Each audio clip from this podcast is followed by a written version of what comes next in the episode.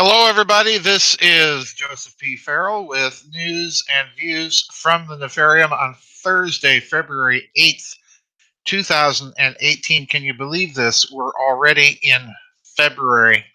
This year is going by fast. But what's not going fast, or at least wasn't, is the um, coalition that Chancellor Angela Merkel of Germany has put together. It's taken her four months to put this coalition together since the German elections, federal elections in September of last year. And you'll recall that in that election, her Christian Democrat Party did not get anywhere close to what it had had before. Her coalition partners the Social Democrats, uh, led by their party leader Martin Schulz, uh, did very, very poorly. The Alternative for Deutschland party, that's the party in Germany that is being tarred with the label of being far right, and indeed there are some very far right people in that party, but basically that party just simply wants the borders to be controlled and an end to this insane immigration policy that's coming out of Brussels that has afflicted most of the European Union, with the exceptions of Hungary and Poland, of course, because those countries' leaders have said, uh uh-uh, uh, we are not having a uh, culture in. Uh, in our countries that is totally foreign to the culture of our countries. So it's not politics, it's culture. But in any case, Angela Merkel has just yesterday announced the formation of a coalition government, finally, with her former coalition partners, the Social Democrats. And you're saying, now, wait a minute, isn't that the same coalition that the Germans basically voted against uh, in the last election? And that's true. that's basically what they voted against. And uh, here we are back in the same boat. But this coalition comes at a high cost. I've I've linked a New York Times article here because I think you know I don't normally uh, cite the New York Times that much, but this analysis of uh, Katrin Bennhold, who is the lady that authored this article, um, this is almost exactly what I thought and said after the German elections were over last year that you know this is this whatever coalition Merkel forms is going to be a very weak coalition and it's not a coalition that looks too good for the long term uh, political and cultural prospects for Germany. Here's the first three paragraphs. I'm going to skip around a lot in this article, draw your attention to certain things here and then close out with a commentary of a very brief nature. So here we go. Quote After four months of tortuous negotiations with her fate and Germany's hanging in the balance, Chancellor Angela Merkel on Wednesday announced a deal for a new government.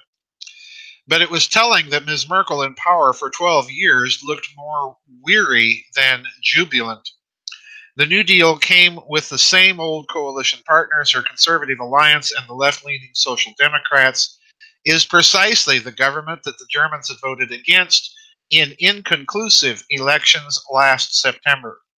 It leaves the far right, there's the New York Times for you, the far right alternative for Germany as the country's leading opposition party.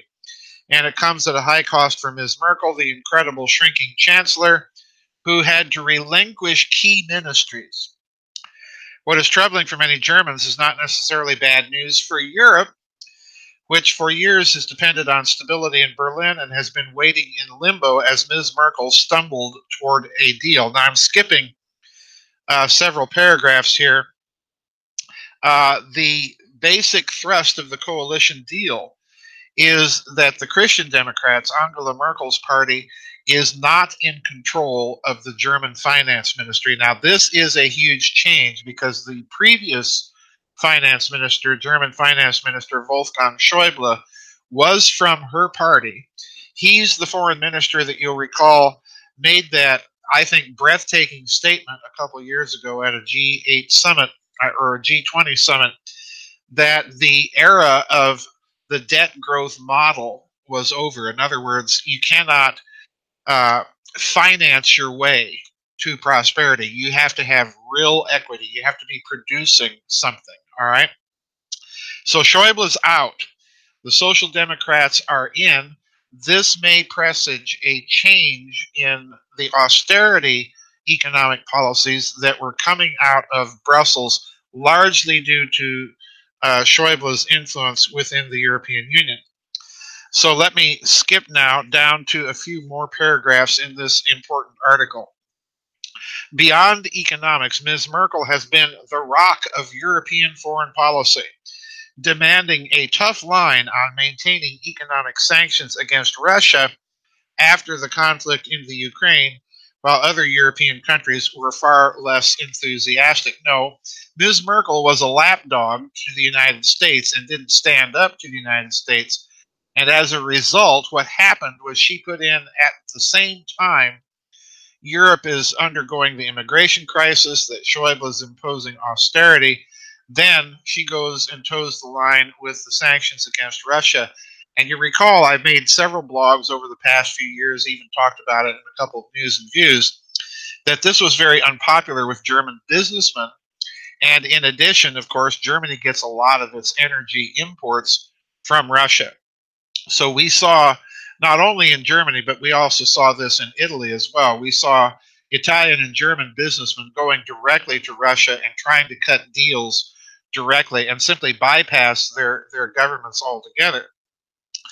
Uh, now, continuing, quote, France still needs Germany, not, pardon me, not least to help bridge a growing rift between East and West on the continent nationalist leaders in Central and Eastern Europe, led by Hungary's Prime Minister Viktor Orban, are challenging the liberal consensus at the heart of the European bloc. The window to reshape Europe is short.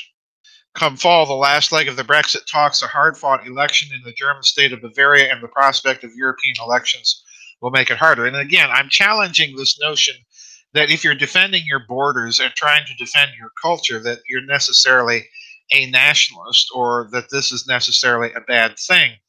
Uh, Hungary and Mr. Orban, you'll recall, have also been passing laws and investigating George Soros and some of his activities.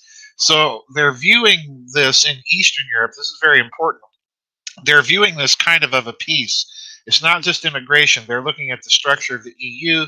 They're looking at the hidden influence behind the scenes of people that are trying to mold nations in their own, and in Mr. Soros's case, very twisted and warped image. Continuing, Germany will increase its contribution to the European Union budget. The paper pledges, and it will cooperate with Europe on defense and migration.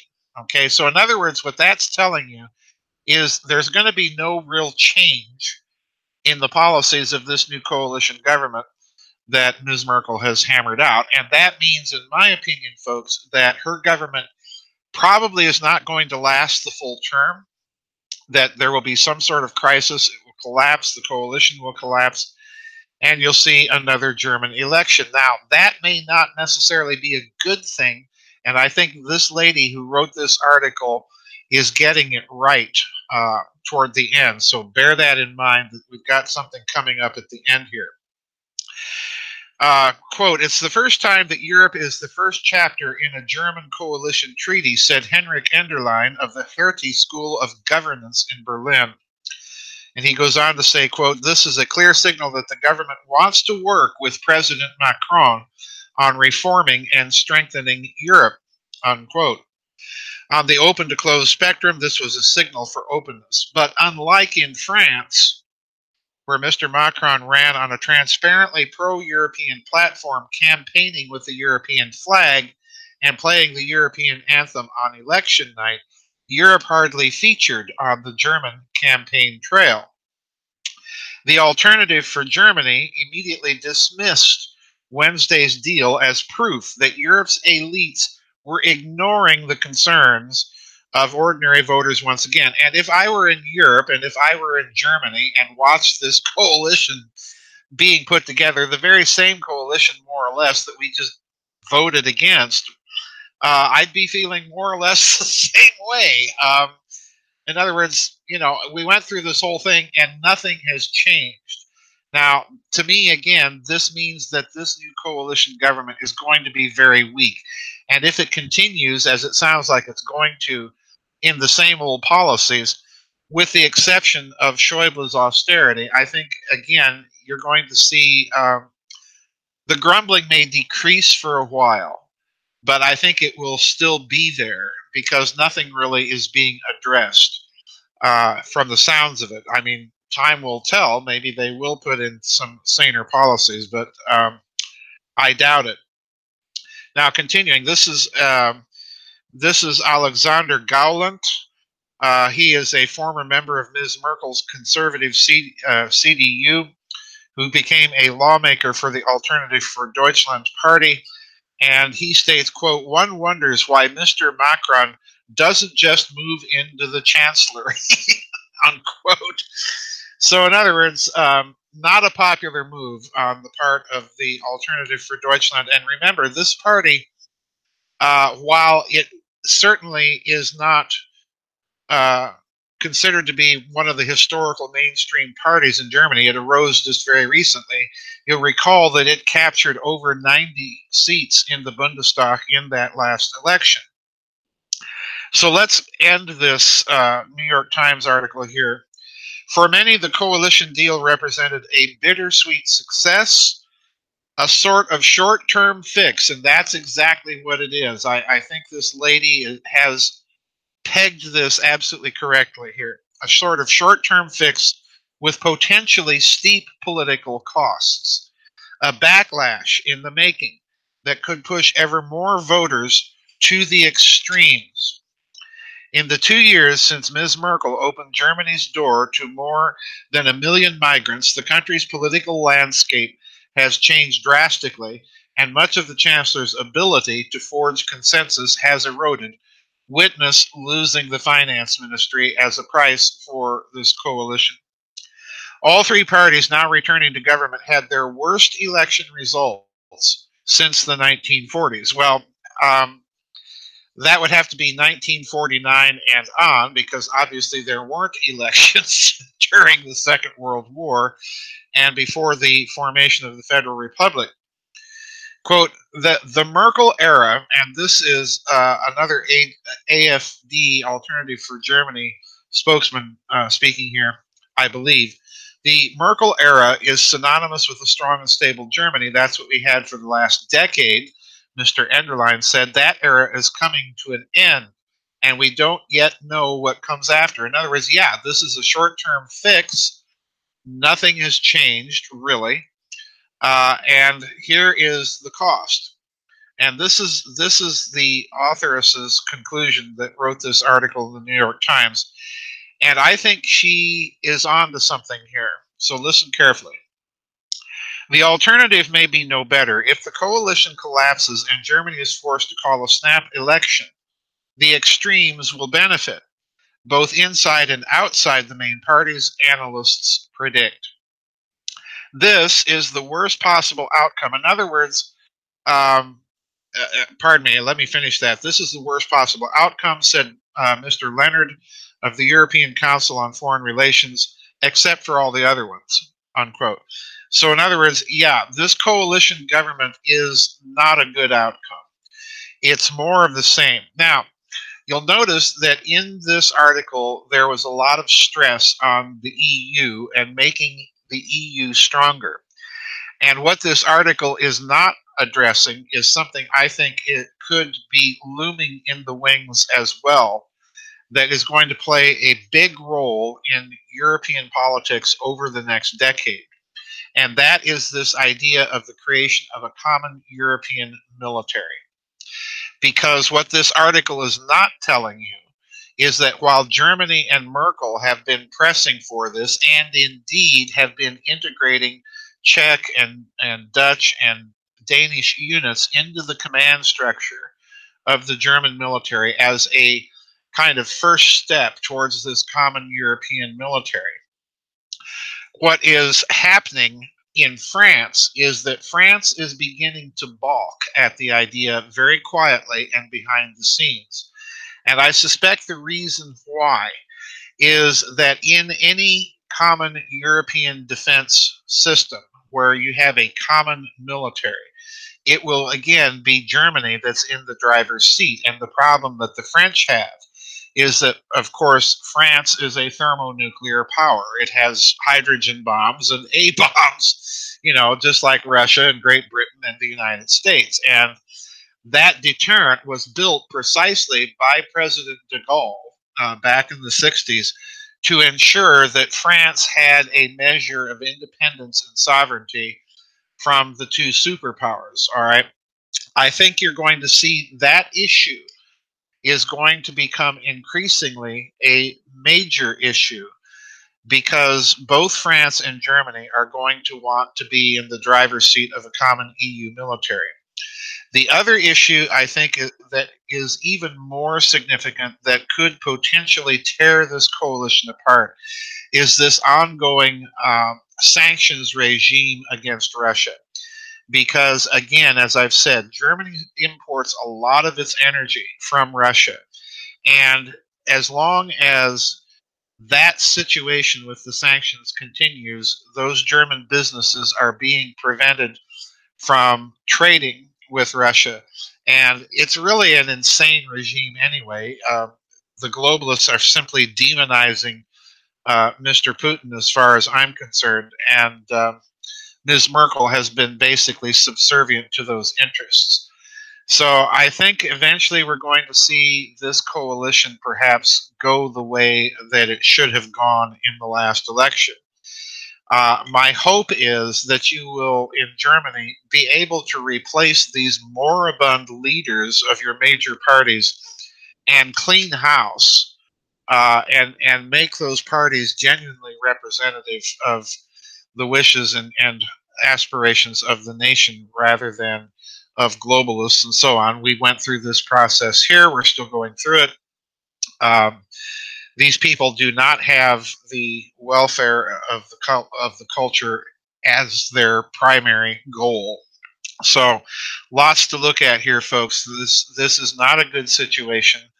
Um, as I thought this was, if she was successful in forming a coalition, it would be very weak. And this is going to be a weak coalition. Um, if they don't change their domestic policies, I don't think this coalition will last. Uh, they'll do some window dressing and things will be fine for a while and people will kind of calm down. But uh, I don't think there's going to be any fundamental change and so long as there's not any fundamental change in, in the domestic policies in Berlin or Brussels, the situation is not going to go away. It's just going to get worse. Uh, we saw an example of uh, of this recently with the story of the lady in Germany who had insisted on bringing in all these refugees and so on, and teaching them German and helping them integrate into German society. She finally gave up and said, "No, I made a big mistake."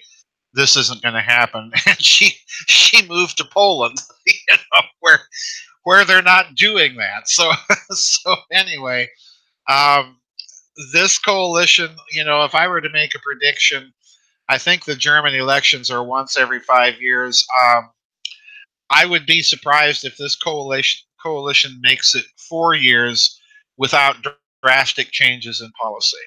So we'll see. Um, that's that's that's the story out of Berlin. Now, tomorrow we do have a uh, members vid chat that will be at 2 o'clock U.S. Central Time.